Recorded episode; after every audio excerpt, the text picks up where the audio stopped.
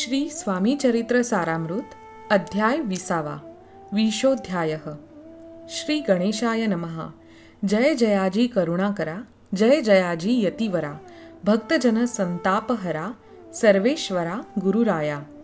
लीला वेशधारी दत्ता सर्वसाक्षी अनंता विमलरूपा गुरुनाथा परब्रह्म सनातन. तुझे चरित्र अगाध केवी वर्णू मी मतिमंद. परी घेतला असे छंद पूर्ण केला पाहिजे. तुझ्या गुणांचे वर्णन करिता भागे सहस्त्रवदन. निगमागमासही जाण नसे पार लागला.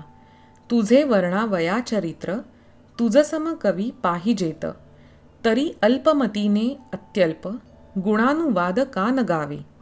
वर्णिता समर्थांचे गुण नाना दोष होती दहन. सांगता ऐकता पावन वक्ता श्रोता दोघेही. अक्कलकोटी वास केला जना दाविल्या अनंत लीला उद्धरिले कैक पाप्याला अद्भुत चरित्र स्वामींचे. असो कोणी एके दिवशी इच्छा धरोनी मानसी गृहस्थ एक दर्शनासी समर्थांच्या पातला करोनिया श्रींची स्तुती माथा ठेविला चरणांवरती तेव्हा समर्थ त्याते वदती हास्यवदने करोनी. फकीराते देई खाना तेणे पुरतील सर्व कामना. पक्वाने करोनी नाना यथेच्छ भोजन देईजे. गृहस्थे आज्ञा म्हणून केली नाना पक्वाने फकीर बोलाविले पाच जण जेवू घातले तयाते. फकीर तृप्त होवोन जाती उच्छिष्ट उरले पात्रावरती. तेव्हा समर्थ आज्ञापिती गृहस्थाते सत्वर. शेष अन्न करी ग्रहण तुझे मनोरथ होतील पूर्ण. परी त्या गृहस्थाचे मन साशंक झाले ते धवा. म्हणे यवन याती अपवित्र. त्यांचे कैसे घेऊ उच्छिष्ट? यातीमध्ये पावेन कष्ट. कळता स्वजना गोष्ट हे. आला मनी ऐसा विचार तो समर्थास कळला सत्वर. म्हणती हा अभाविक नर कल्पना चित्ती याचिया. इतक्या माझी सहाजिक कोणी भ्रमिष्ठ गृहस्थ एक. येवोन स्वामी सन्मुख स्वस्थ उभा राहिला. दारिद्र्ये ग्रस्त झाला म्हणून भ्रमिष्ट फिरे रात्रंदीन. द्रव्य मिळवाया साधन त्याजवळी नसेपरी त्यासी देखोन समर्थ म्हणती हे उच्चिष्ट घे त्वरित. तो निशंक मनात पात्रावरी बैसला. त्यासी बोलले समर्थ तू मुंबापुरी जाई त्वरित. सफल होतील मनोरथ द्रव्य प्राप्ती होईल. स्वामी वचनी भाव धरिला तत्काळ मुंबईस आला. उगाच भटको लागला द्रव्य मिळेल म्हणून. प्रभात समयी एके दिवशी गृहस्थ निघाला फिरायासी. येऊन एका घरापासी स्वस्थ उभा राहिला.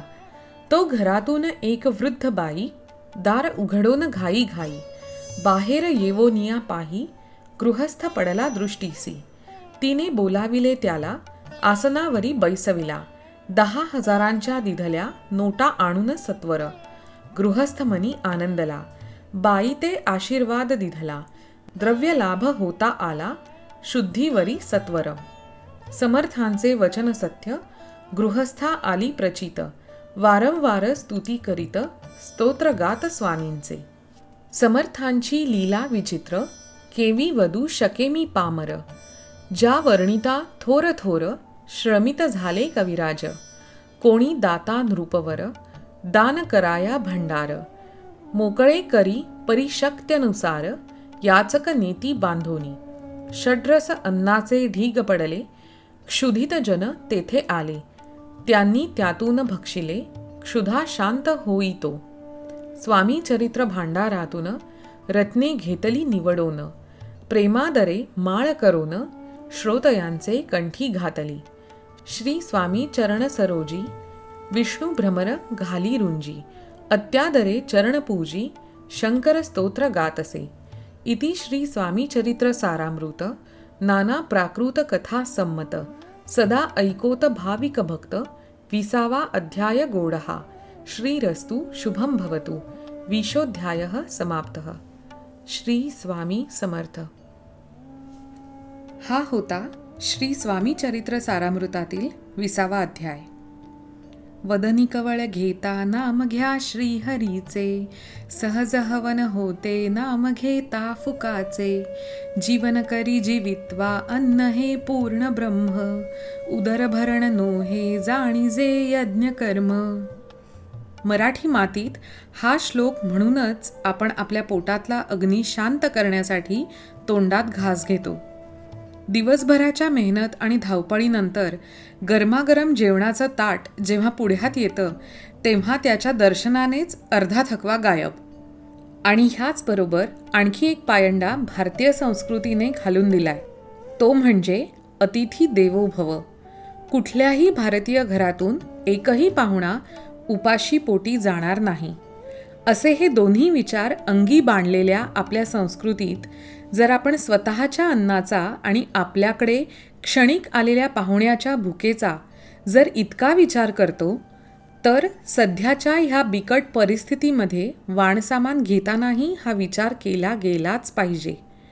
सध्या किराणा मालाच्या दुकानातून एका वेळेस एका कुटुंबासाठी जवळजवळ सहा ते सात किलो तांदूळ आणि चार ते पाच किलो डाळी असे सामान घेतले जाते. परंतु वाहतुकीची साधने बंद असल्यामुळे मालाची वाहतूक पूर्णपणे ठप्प झाली आहे. अशा परिस्थितीत जर असं किलोवारी धान्य आपण घेत असू तर दुसऱ्या एखाद्या कुटुंबात जिथे वयोवृद्ध माणसे आहेत त्यांनी काय खायचं आणि कसं जगायचं? कोरोना संपेपर्यंत जसं आपण व्यवस्थित संतुलित आहार घेऊन स्वस्थ राहायचं आहे तसंच आपण समाजातल्या इतर माणसांनासुद्धा स्वस्थ ठेवायचं आहे.